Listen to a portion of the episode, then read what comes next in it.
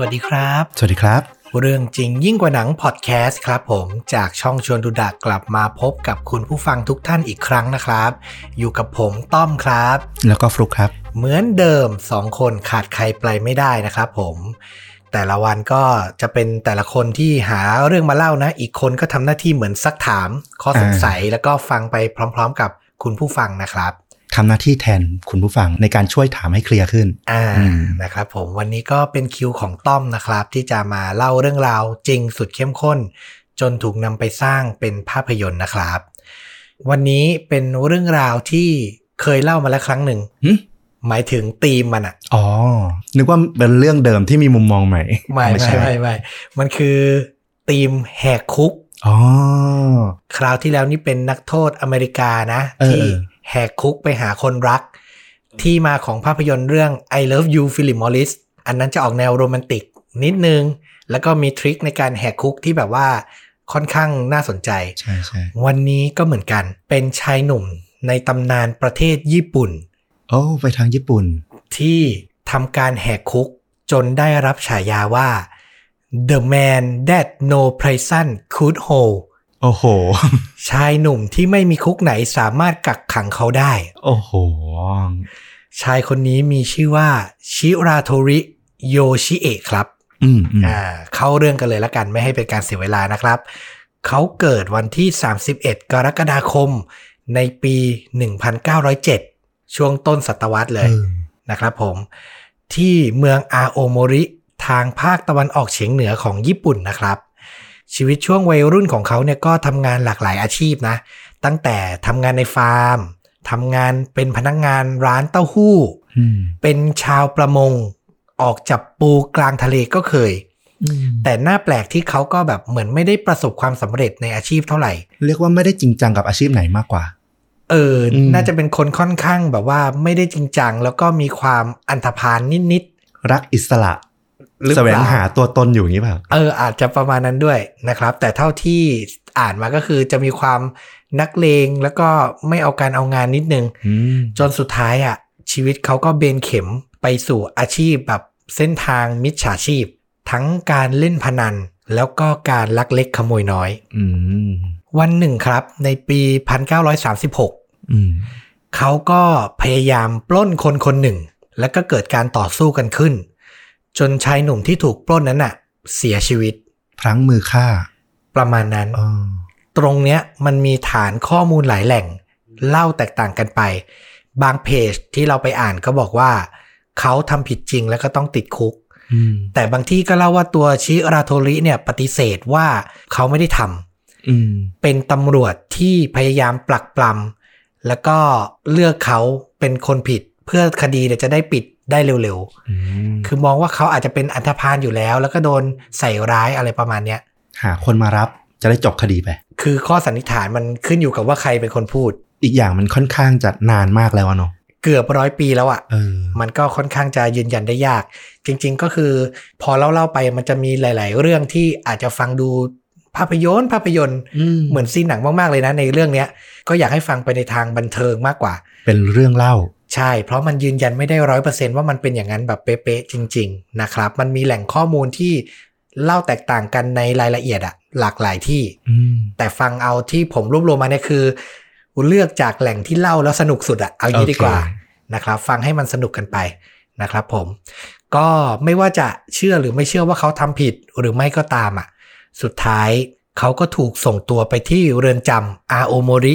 ในที่สุดนะครับ ด้วยข้อหาฆาตกรรมและชิงทรัพย์ ต้องบอกว่าในปี 1936อะ มันเป็นยุคก่อนสงครามโลกอืมสภาพในเรือนจำของญี่ปุ่นน่ะ ยังค่อนข้างย่ำแย่ มันคือยังไม่ได้ผ่านสงครามโลกและมีการปฏิรูปประเทศอะอืมอืมทุกอย่างมันก็ยังดูไม่ค่อยดีนะครับ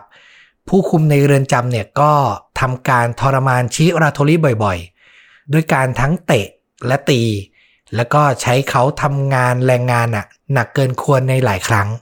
เมื่อบวกรวมกับความรู้สึกส่วนตัวที่ว่ายังไงอะเขาก็ต้องได้รับโทษประหารจากข้อหาที่ได้รับอะอืมฆ่าคนตายเนาะอืม มันจึงทำให้เป็นจุดเริ่มต้นที่เขาคิดจะแหกคุกอืมในที่สุด ชิราโทริใช้เวลาสังเกตการณ์อะนานถึง6เดือนเต็มอืมเพื่อดูจนรู้กิจวัตรว่าผู้คุมอะต้องใช้เวลา ทำอะไรยังไงเท่าไหร่บ้างอืม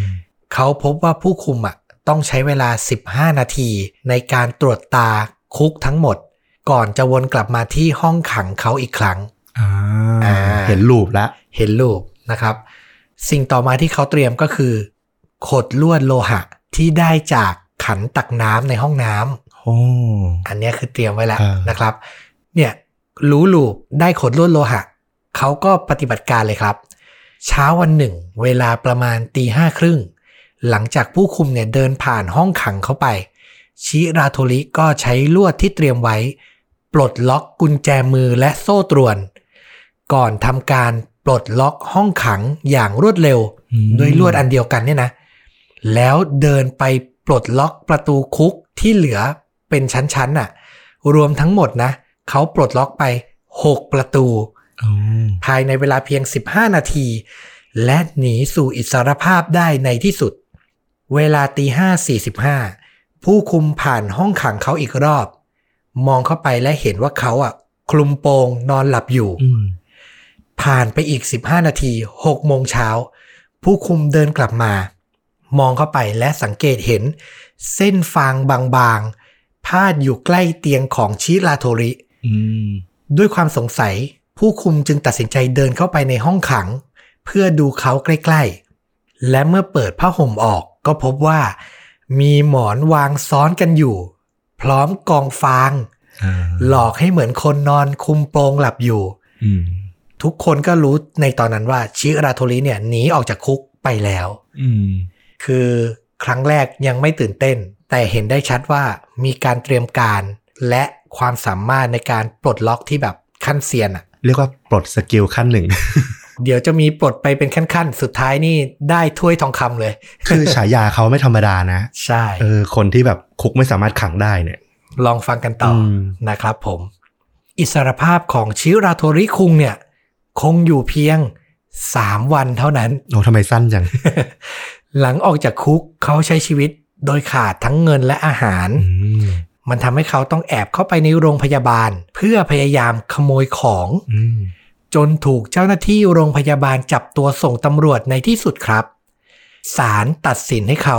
รับโทษจำคุกตลอดชีวิต และก็ย้ายเขาไปยังเรือนจำที่มีระบบรักษาความปลอดภัยที่เข้มงวดกว่า ชื่อว่าเรือนจำอาคิตะ ผู้คุมในคุกอาคิตะเนี่ยรู้ดีว่าชิราโทริอะมีชื่อเสียงด้านการแหกคุก เขาถูกทรมานซ้ำแล้วซ้ำเล่า โดยการให้ทำงานหนักเกินกำลัง พร้อมเสียงดูถูกเย้ยหยันท้าทายว่า ยังไงเขาก็ไม่สามารถแหกคุกอาคิตะแห่งนี้ได้อืมในช่วงฤดูหนาว เขาถูกบังคับให้นอนบนพื้นคอนกรีต โดยไม่มีเตียงและผ้าห่ม ไม่ได้รับเสื้อผ้ากันหนาวอืมและมักจะถูกจับใส่กุญแจมือขังเดี่ยว อยู่ในห้องขังแคบๆขนาดพออยู่ได้คนเดียว มีผนังเรียบอืมผนังทุกด้านเรียบหมด ไม่สามารถเกาะแก่งใดๆได้อืมเพดานสูงมาก และหน้าต่างในห้องอะ อยู่ด้านบนเพดานนี่แหละ สูงสุดเลยอ๋อโดยไม่มีเฟอร์นิเจอร์ใด ๆ ในห้องอีกด้วย เรียกว่าไม่สามารถปีนออกทางหน้าต่างนั้นได้แน่นอน ธรรมดานักโทษก็จะมีหน้าต่างเล็กอืมๆอยู่ตรงใกล้ๆตัวนี่แหละ พอที่สายตาจะมองเห็นส่องไปถึง เพื่อไม่ให้นักโทษเครียดเกินไป แต่เนี่ยคือ ผนังเรียบสี่ด้าน อืมแคบๆพอดีตัว และหน้าต่างนี่คืออยู่บนสุดแบบแงนหน้ามองขึ้นไปถึงจะเห็นน่ะเออหนีไม่ได้ละเออ แล้วทำยังไงเนี่ย ชิราโทริอะถูกผู้คุมหัวเระยะใส่และถูกทรมานครับอืมมีเพียงหัวหน้าผู้คุมเรือนจำที่ชื่อว่าโคบายาชิเท่านั้น ที่ปฏิบัติต่อเขาอย่างสุภาพอ่อนโยน และคอยปรามลูกน้องอยู่เสมอ และนั่นทำให้เขาเชื่อใจในตัวผู้คุมโคบายาชิ เป็นอย่างมาก อันนี้ทดไว้ในใจก่อนอืมเล่าให้ฟังนะครับ เขาอยู่คุกอาคิตะตั้งแต่ปี 1936 จนถึง 1942 นานนะอืมรวมระยะเวลากว่า 6 ปี และช่วงนั้นเนี่ย สงครามโลกครั้งที่สองก็ได้อุบัติขึ้น เช้ามืดวันที่ 15 มิถุนายน ปี 1942 เนี่ย เป็นเช้าที่ฝนตกหนักและมีลมพายุค่อนข้างแรงอืม ผู้คุมก็เริ่มออกเดินตรวจตาตามกำหนดการปกติ แล้วก็ต้องประหลาดใจเมื่อเดินมาถึงห้องขังของชิราโทริ เพราะเขาไม่ได้อยู่ในนั้นเสียแล้วครับอ้าวเขาออกไปได้ยังไง อืม ชิราโทริเนี่ย ใช้เวลาวางแผนถึง 8 เดือนเต็ม โอ้โห เริ่มจากการขโมยลวดโลหะชิ้นหนึ่ง เหมือนเดิมเลย มาเก็บไว้กับตัว อืม ในยามดึกเขาจะแอบ ปลดกุญแจมือ เพื่อทำการฝึกปีนกำแพง เอาจนได้เนาะด้วยการใช้มือทั้งสองข้างอะ ยันคนละฝั่งอะอ่าและค่อยๆไต่ขึ้นไป นึกออกไหมนึกออกดันเหมือนนินจา เหมือนนินจาเออฝึกอย่างเนี้ยทุกวัน8เดือนเต็มๆจนคล่องแคล่วอืมสามารถไต่ถึงกระจกด้านบนได้ในที่สุด และเขาก็เฝ้ารอจนถึงวันที่มีพายุใหญ่ เพื่อจะได้เป็นตัวช่วยในการกลบรอยเท้าของเขาอืมและทำการปีนหนีออกทางหน้าต่างที่อยู่ด้านบนสุดเพดานเนี่ยในที่สุดครับโอ้ล้ำลึก อดทน รอบคอบสุดในทุกด้านในด้านการแหกคุก ชายหนุ่มผู้นี้ แต่ก็สงสัยอยู่นิดๆว่าทำไมเขารอมาตั้ง 6 ปีถึงเพิ่งมาวางแผนตอน 8 เดือน เออ อันนี้ไม่ได้มีในเรื่องราวเหมือนกัน เหมือนมันน่าจะมีจุดเปลี่ยนอะไรสักอย่างที่ทำให้เขาคิดว่าอยู่ไม่ได้ละต้องไปแล้วอย่างงี้อืมอืมเราเข้าใจว่าการถูกทรมานถูกดูถูกที่มันค่อนข้างสะสมมา มันอาจจะถึงจุดแตกหักในตอนนั้นหรือเปล่าอืมอันนี้เป็นข้อสันนิษฐานแต่ไม่ได้มีใครบอกอืมอืมนะครับผม เรื่องราวต่อมาเนี่ยก็คือ ก่อนถูกจับครั้งแรกอะ่ะชิราโทริเขาเคยแต่งงานและมีลูกสาวอะหนึ่งคน แต่เมื่อแหกคุกออกมาครั้งที่สองเนี่ย เขาก็ไม่สามารถกลับไปหาครอบครัวได้อืมก็รู้กันดีว่าตำรวจอะจับตามองอยู่อย่างใกล้ชิดนะครับ หลังใช้ชีวิตหลบๆซ่อนๆ อยู่นานกว่า 3 เดือน เขาก็คิดได้ว่าอยากใช้ชีวิตที่มันมีเกียรติกว่าเนี้ยไม่ต้องคอยหลบซ่อนอีกต่อไปอะชิราโทริจึงตัดสินใจเดินทางไปหา หัวหน้าผู้คุมเรือนจำอย่างคุณโคบายาชิอืมที่เล่าให้ฟังไปว่าอ่าเป็นคนเดียวที่ปฏิบัติต่อเขาอย่างดี ชิราโทริเล่าให้โคบายาชิฟังถึงความผิดหวัง ที่ถูกผู้คุมในคุกอะทรมานเกินกว่าเหตุ เขาอยากให้โคบายาชิอะช่วยพาเขาเข้าสู่กระบวนการยุติธรรมอีกครั้ง เพื่อที่เขาจะเล่าถึงความโหดร้ายที่เขาต้องเผชิญอืมรวมถึงความปรารถนาที่อยากจะย้ายไปอยู่ในคุกที่โตเกียว ที่ดูมีมาตรฐานที่ดีกว่า แสดงว่าจริง ๆ เขาก็ยอมรับการลงโทษในคดีต่างๆ ที่เขาเคยทำแต่ว่า เขายอมรับไม่ได้ที่มันเกินกว่าเหตุหรือว่าไม่เหมาะสม ใช่ นั่นคือประเด็นหลักนะครับผม ตัวโคบายาชิอะหลังได้ฟังก็ตอบตกลง ที่จะให้ความช่วยเหลือ เขาบอกให้ชิราโทริเนี่ยอยู่กินอาหารเย็นที่บ้าน แต่แล้วระหว่างที่ชิราโทริเข้าห้องน้ำและกลับออกมา ก็ได้พบกับเจ้าหน้าที่ตำรวจที่โคบายาชิเรียกมาทำการจับกลุ่มเขาในทันทีครับอืมตอนเนี้ย ชายหนุ่มนักแหกคุกเนี่ยรู้สึกเหมือน โดนหักหลังอย่างรุนแรงอืมเขาตั้งมั่นในใจแล้วว่าจากเนี้ยจะไม่เชื่อใจเจ้าหน้าที่รัฐอีกอืมแต่จริง ๆ เราก็แอบเข้าใจโคบายาชินะ จริงเราเข้าใจเลยแหละ หน้าที่อะหนึ่งหน้าที่อีกอย่างหนึ่งต้องมองด้วยว่าตัวชิไรชิอะก็เหมือนทรยศความไว้ใจของโคบายาชิมารอบหนึ่งแล้วอะเพราะเขาเป็นหัวหน้าเรือนจำการที่เอ่อมีนักโทษหลบหนีอะมันก็เป็นความผิดเขาโดยตรงเหมือนกัน จริงอืมอันนี้เห็นด้วยเลย แต่ในมุมมองชิราโทริก็คงอุตส่าห์ยอมมอบตัวเองอะทำไมถึงทำกันอย่างนี้เอออ่า มันก็คิดไปได้นะครับผม ซึ่งหลังจากโดนจับครั้งเนี้ยศาลก็เพิ่มโทษให้เขานะ เมื่อกี้โดนจำคุกตลอดชีวิตใช่ป่ะเออยังจะเพิ่มอีกเหรอบวกเพิ่มไปอีก3ปีเออเป็นจำคุกตลอดชีวิตบวก3ปีอืมมันเป็นเทคนิคทางกฎหมายอะอืมอืมนะครับผม และเมื่อเขาอะร้องขอไปอยู่ในเรือนจำโตเกียว ที่น่าจะมีมาตรฐานที่ดีกว่าอย่างที่เขาบอกศาลกลับสั่งให้เขาไปอยู่ในเรือนจำอาบาชิริ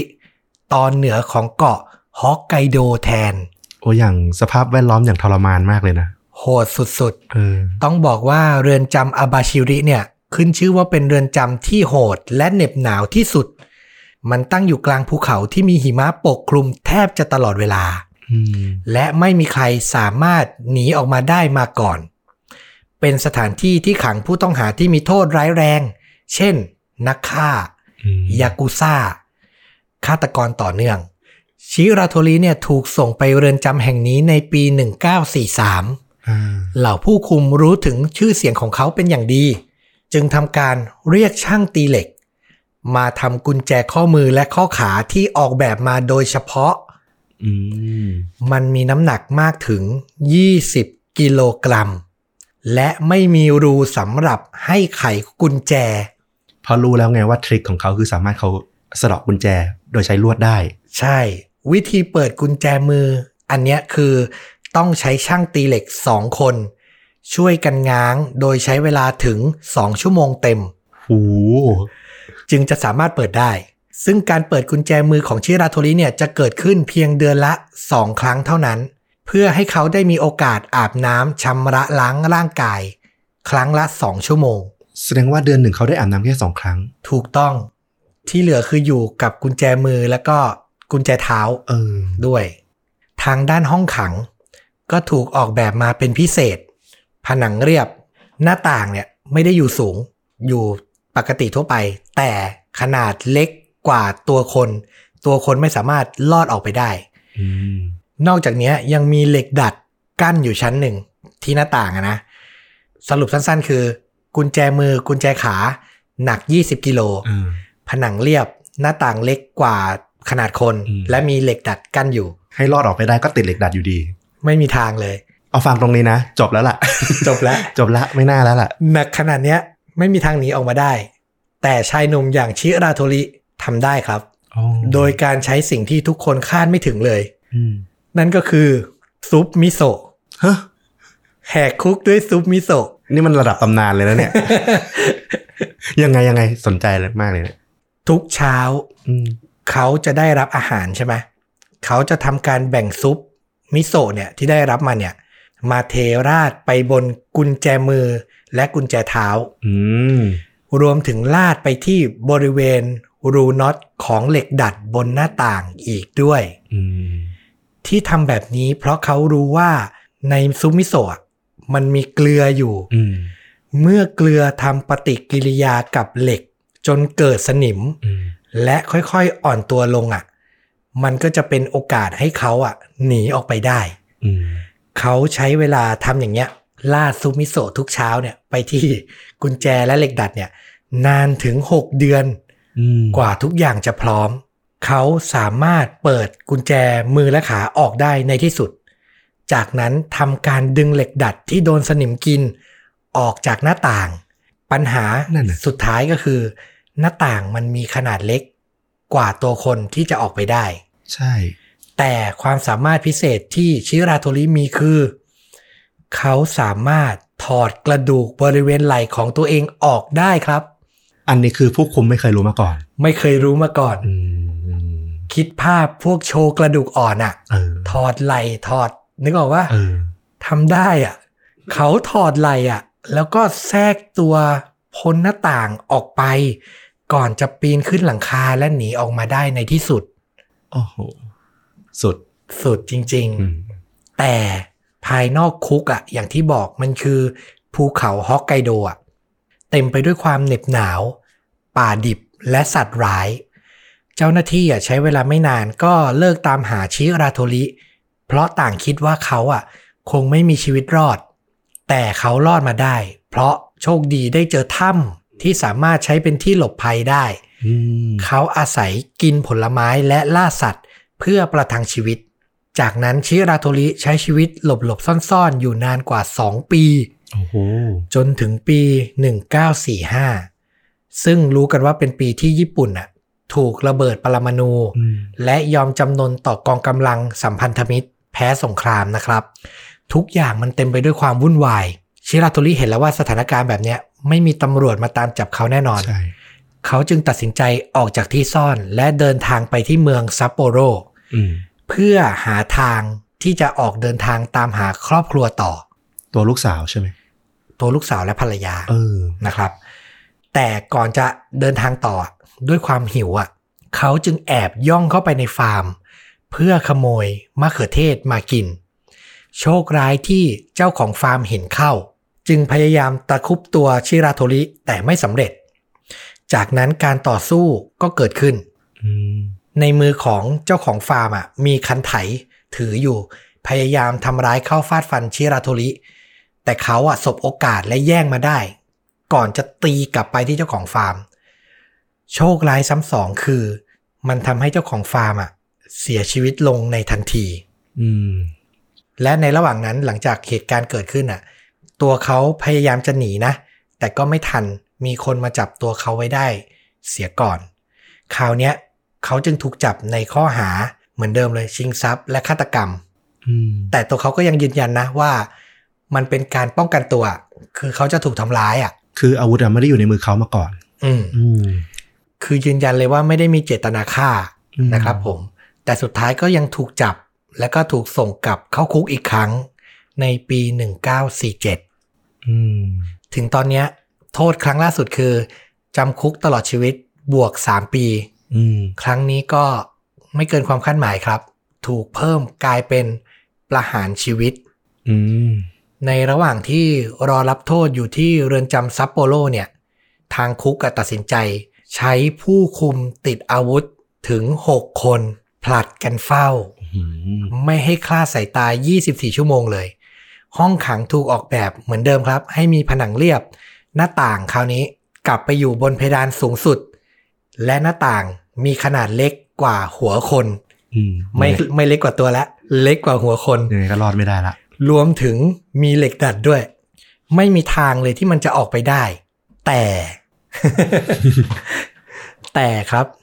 จุดแข็งที่ว่าเนี้ยมันกลับกลายเป็นจุดอ่อนอืมในข้อที่หนึ่งอืมเพราะทุกคนเน้นไปที่การออกแบบเพดานและกำแพงทำให้ละเลยการออกแบบบริเวณพื้นอ๋อไปเออและจุดอ่อนข้อที่2คือ คราวเนี้ย ดันไม่มีการใช้กุญแจมือ ใส่ให้ชิราโทริ ก็มีคนเฝ้าแล้ว ก็ไม่จำเป็น ใช่ แล้วก็เชื่อว่าต่อให้มีอะชิราโทริก็สะเดาะได้โดยง่าย อืม คิดว่าไม่มีประโยชน์ เนี่ยจุดอ่อนสองข้อเนี้ยทำให้ชิราโทริออกไปได้อีกครั้งหนึ่ง อืม ครั้งนี้ชิราโทริครับ ใช้ชามข้าวที่ขโมยมา เก็บไว้กับตัวเนี่ย ค่อยๆ ขุดดิน ที่อยู่ใต้พื้นห้องขังอืมซึ่งส่วนของพื้นดินเนี่ยมันอยู่ใต้แผ่นไม้อีกทีหนึ่งคือห้องขังข้างล่างเป็นแผ่นไม้ เปิดแผ่นไม้มาเป็นดินอืมระหว่างการจองจำครั้งเนี้ยชิราโทริอะจะตื่นสายอยู่เสมอจนเป็นที่รู้กันเลย คือเขาจะโดนทำโทษอยู่หลายครั้ง นั่นเป็นเพราะเขาอะอาศัยเวลาในช่วงกลางคืน ที่ผู้คุมเผลอหลับเนี่ยทำการขุดดิน ขุดไปขุดไปจนเป็นอุโมงค์ และหลบหนีออกไปได้ในที่สุดอะอืมนานไหม ในเรื่องบอกไม่ได้บอกระยะเวลาไว้ น่าจะเป็นหลักเดือนเออเหมือนกัน แต่ไม่ได้มีสรุปเวลาไว้ แต่นี่คือการแหกคุกครั้งที่สี่แล้วนะอืมและแต่ละครั้งไม่ธรรมดาสักครั้งเดียวเลยนะ ครั้งเนี้ยเขาซ่อนตัวอยู่รอบๆซัปโปโรอะนานกว่าหนึ่งปีอืมจนมาถึงเหตุการณ์ครั้งหนึ่ง ซีนเนี้ยภาพยนตร์มากอืมๆฟังเป็นเรื่องเล่า เขาเล่ากันว่า ตัวชิราโทริยะนั่งอยู่ที่มานั่งในสวนสาธารณะอืมและมีเจ้าหน้าที่ตำรวจที่ดูยศที่ประดับอยู่ก็รู้ว่าเป็นยศใหญ่อะมานั่งด้วยอืมพอมานั่งข้างกันปุ๊บ ชิราโทริเนี่ยเริ่มรู้สึกตึงเครียด และหาโอกาสที่จะลุกหนี แต่ก่อนที่เขาจะลุกอะตำรวจคนนั้นน่ะ ส่งบุหรี่ให้เขาอืมซึ่งต้องบอกว่าในตอนนั้นน่ะ บุหรี่อะเป็นสินค้าฟุ่มเฟือยและมีราคาแพงมาก การมอบให้กันเนี่ยถือว่าต้องมีอัธยาศัยค่อนข้างดีอืมค่อนข้างให้เกียรติเลยทีเดียวอืมถึงจะให้ พอชิราโทริรับบุหรี่มาและสูบอะเขาก็คิดได้ว่า นอกจากเจ้าหน้าที่และผู้คุมแย่ๆที่ทรมานเขาอะ มันก็น่าจะยังมีเจ้าหน้าที่ตำรวจที่ไม่ถือตัวและเป็นมิตรอย่างตำรวจคนนี้อยู่ เขาเริ่มรู้สึกละอายใจ บวกกับความเหนื่อยหน่ายใจที่ต้องหลบซ่อนตัวอืมสุดท้ายจึงตัดสินใจเปิดเผยตัวกับนายตำรวจผู้นั้น และเล่าให้ฟังถึงสิ่งที่ได้รับตอนอยู่ในคุกมาตลอดเลยอืมโชคดีมากที่นายตำรวจคนนั้นน่ะ ก็มียศใหญ่ และมีคุณธรรมพอ จนตัดสินใจที่จะช่วยเหลือชิราโทริโดยบริสุทธิ์ใจ สุดท้ายก็นำตัวชิราโทริเข้ามอบตัว ขึ้นไปตัดสินที่ศาล และศาลก็ทำการตัดสินคดีฆาตกรรมเจ้าของไร่มะเขือเทศอย่างเป็นธรรม โดยสรุปออกมาว่าเป็นการป้องกันตัวอืมโทษที่ได้รับมันเลยถูกลดจากประหารชีวิตอะเหลือเพียงจำคุก 20 ปี ในเรือนจำโตเกียวด้วย อย่างที่ตัวชิราโทริอะต้องการมาตลอดอืมและที่เรือนจำโตเกียวอะ เขาก็ได้รับการปฏิบัติอย่างเท่าเทียม ไม่มีการแหกคุกอีกอืม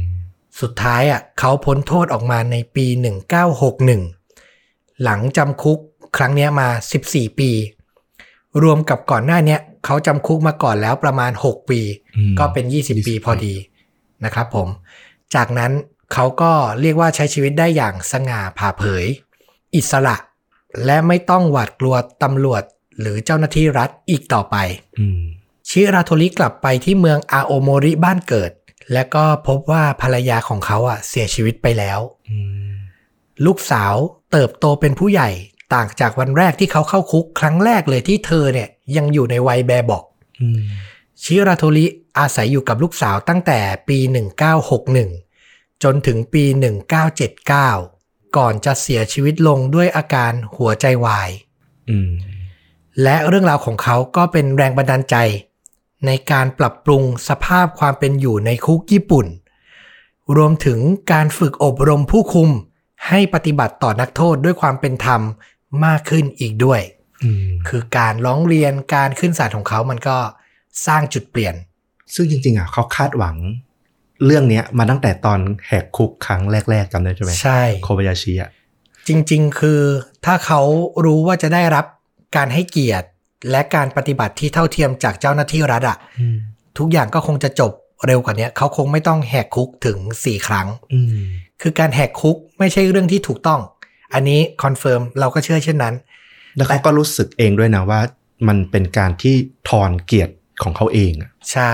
ชาวญี่ปุ่นอะขึ้นชื่อเรื่องเกียรติยศใช่อยู่แล้วอะแต่ว่าสิ่งที่เขาโดนกระทำในคุกมันคงเหลือจะรับจริงน่าจะรู้สึกถึงความอายุติธรรมอะเขาต้องการความยุติธรรม อะๆอืมอืมเนี่ย พอเขาได้รับอะเขาก็อยู่มาแบบอืมไม่คิดแหกคุกอีกเลยนะ14ปีเต็ม ปัจจุบันเนี้ยเราสามารถพบเจอจะเรียกว่าเป็นอนุสาวรีย์ก็ได้อืมหรือรูปปั้นดีกว่า ใช้คำว่ารูปปั้นดีกว่าจำลองของตัวชิราโทริได้เนี่ย ที่พิพิธภัณฑ์เรือนจำอาบาชิริ อ่าอ่าอ่าที่เกี่ยวข้องกับการกักขังต่างถูกก็จะมีห้องขังจำลองๆอืม มีมื้ออาหารให้ดูว่าในคุกกินอะไรอยู่ยังไง ห้องอาบน้ำเป็นยังไง แต่มันจะมีรูปปั้นของชิราโทริเป็นยังไงรู้ป่ะเป็นรูปปั้นที่เขาอะ ยืนอยู่บนเขื่ออืมคือที่แบบอีกนิดเดียวจะถึงยอดหลังคาแล้วอะ คือจำลองภาพว่าเขาหนีออกไปยังไง เราบอกเลยว่าเดี๋ยวเราจะเอารูปเนี้ย ตั้งเป็นรูปโปรไฟล์ของคลิปเนี้ยเออเนี่ย ดูได้เลยตอนเนี้ย ภาพหน้าปกคือนั่นแหละ ภาพรูปปั้นของชิราโทริเลย ที่อยู่ในพิพิธภัณฑ์ ในพิพิธภัณฑ์คุกอาบาชิรินี่แหละ จะว่าให้เกียรติก็ให้เกียรติ จะว่าจำลองเหตุการณ์ให้เห็นก็ด้วย คือเขาในเรื่องราวของเขาอะมันมีทั้งส่วนที่ดีและไม่ดี อืมเราฟังเราก็ต้องแยกแยะ เป็นใช่ส่วนๆไป แล้วก็มีส่วนที่ว้าวอะคือตื่นเต้นว่าเฮ้ยเป็นเรื่องจริงเหรอ แต่ก็ไม่ได้จะส่งเสริมว่ามันเป็นเรื่องที่ถูกต้องนะ เออ ต้องแยกกันนะครับผมสำหรับภาพยนตร์ ที่สร้างจากชีวิตของชิราโทริแน่นอนว่าเป็นภาพยนตร์ญี่ปุ่นอืมเพิ่งออกฉายในปี 2017 นี่เอง ก็ไม่นานเลยนะ ไม่นาน ชื่อภาษาญี่ปุ่นคือฮาโกคุอืมชื่ออังกฤษคือ Prison Break โอ้โห ตรงตัวอืมเหมือนกับซีรีส์อ่าไมเคิลสโคฟิลด์อืมแต่อันนี้เป็นอ่าภาพยนตร์ญี่ปุ่นนะครับ มันถูกดัดแปลงมาจากนวนิยายขายดีที่ชื่อว่าฮาโกคุนี่แหละอืม ที่เขียนในปี 1983 โดยนักเขียนที่ชื่อว่าโยชิมุระอากิระ เท่าที่เราเห็นอะมันไม่ได้ใช้ชื่อตรงๆของชิราโทริเลยอืมันก็คือถูกดัดแปลงเป็นนวนิยายก่อนชั้นหนึ่งอืมแล้วก็มาเปลี่ยนเป็นหนัง แต่ส่วนของปฏิบัติการแหกคุก รวมถึงแรงผลักดันที่ได้รับจากการไม่เป็นธรรมในคุกเนี่ย เออ ยังคงอยู่เท่าที่ดูตัวอย่างนะอืมเออ และที่สำคัญคือนักแสดงนำแฟนหนังญี่ปุ่นคุ้นเคยแน่ เพราะเขาคือทาเคชิ คิตาโนะ โอ้โห รุ่นใหญ่ จะบอกว่านึกภาพแกซ้อนลงไปในตัวชิราโทริได้เลยอะแกไม่ได้เล่นเป็นชิราโทริแล้วแกเล่นเป็นอะไร เป็นคนบาจิชิเหรอ ใช่อ๋อเป็นจริงเหรอเนี่ยเป็นตัวผู้คุมอ๋อที่แบบว่าคอยติดตามข่าวชิราโทริอยู่ตลอด เหมือนกับคอยช่วยเหลือ คอยให้ความเป็นธรรมอะอ๋อคือแกเป็นรุ่นใหญ่แล้วไง แกไม่ได้เล่นเป็นชิราโทริแล้ว อ๋อ เพราะว่าในเรื่องอะ ชิราโทริมันจะต้องติดคุกตั้งแต่ตอนช่วงหนุ่มๆ ถูกปะใช่เออเออเออส่วนคนที่รับบทชิราโทริเนี่ย ซึ่งในเรื่องอาจจะไม่ได้ใช้ชื่อชิราโทรินะอย่างที่บอก เขาชื่อว่าคุณทาคายุกิยามาดะอืมถ้าจะคุ้นเคยเขาคือ เขารับบทนำในเรื่องเรียกค่าว่าอีกาอ๋อ The Crown Zero อ่า เรื่องนั้น สายเด็กตีกันน่าจะคุ้น อ่าอืมเห็นหน้าแล้วก็ถ้าแฟนหนังญี่ปุ่นเราว่าน่าจะอ๋ออยู่ เขาน่าจะเล่นหลายเรื่องอยู่ หลายเรื่องหลายเรื่อง อ่า กันสึอย่างเงี้ยก็เล่นอืมที่สร้างมาจากแอนิเมชันนะนะนะครับ นี่ก็คือภาพยนตร์ที่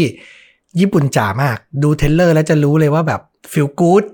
ต่อให้เป็นหนังแหกคุกนะ แต่ก็สร้างแรงบันดาลใจอะตอนที่ฟังอะนึกภาพหนังแบบอะไรรู้ป่ะอืมหนังแบบอ่า Forrest Gump อะอ่าเริ่มจากฉากที่นั่งอยู่ริมกับตำรวจคนนั้นนั่นแหละ แล้วโดนยื่นบุหรี่ให้อะ เออเออแล้วค่อยๆเล่าเรื่องย้อนแล้วไปก็ย้อนกลับใช่ไปว่าชีวิตเป็นยังไง เออ แบบนั้นเลยอะก่อนที่จะยอมมอบตัวครั้งสุดท้ายอืมคลาสสิกมากอืมอ่า อันนี้ก็แต่อาจจะหาชมยากนิดนึงอืมอืมแต่แอบไปส่องดูแล้วเหมือนใน YouTube จะแอบมีคนมาปล่อยไว้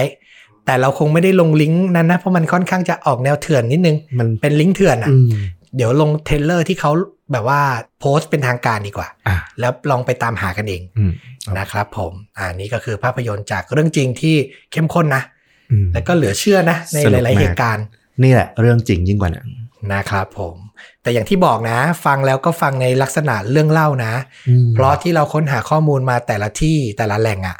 ก็อาจจะมีดีเทลที่แบบแตกต่างกันไปอืมแต่เราเล่ารวบรวมมาตรงจุดที่สนุกสุดมาเล่าให้ฟัง ซึ่ง จะคลาดเคลื่อนจากที่แหล่งอื่นเคยฟังเคยเล่ากันมาก็ ถือว่าให้เข้าใจแล้วกันอืมเออ จะได้ฟังกันแบบสนุกสนุกๆคือจะเอาให้มันถูกเป๊ะร้อยเปอร์เซ็นต์นะเป็นไปได้ยากอะ่ะ อีกอย่างหนึ่งอะเรื่องเล่าเนี่ยมันถูกผ่านความเป็นนิยาย อืมคือคนส่วนใหญ่น่าจะรู้จักเรื่องเล่าเนี่ยผ่านการเป็นนิยายมากกว่า เรื่องเล่าลักษณะที่มันเป็นสารคดีจริงใช่ๆเออ ก็ต้องยอมรับว่ามันจะมีการแต่งเติมอะไรให้มันกินง่ายขึ้นย่อยง่ายขึ้น ใช่ แต่ว่าข้อมูลที่แบบว่า แหกคุกกี่ครั้งอยู่ที่คุกไหนปีไหนอะไรเนี่ยอันเนี้ยเป๊ะน่าจะตรงกันอืมแทบจะทุกที่นะครับผมก็ใครชื่นชอบก็ฝากกดไลค์กดแชร์กด Subscribe YouTube Facebook b l o g i t Spotify ค้นหาคำว่าชวนดูดะได้เหมือนเดิมนะครับ และกลับมาพบเรื่องราวแบบนี้กันได้ใหม่ ทุกวันจันทร์และพฤหัสสองทุ่มตรง ลงที่ YouTube ก่อนที่แรก กับชวนดูดะช n แนลของเรา วันนี้สวัสดีครับ สวัสดีครับ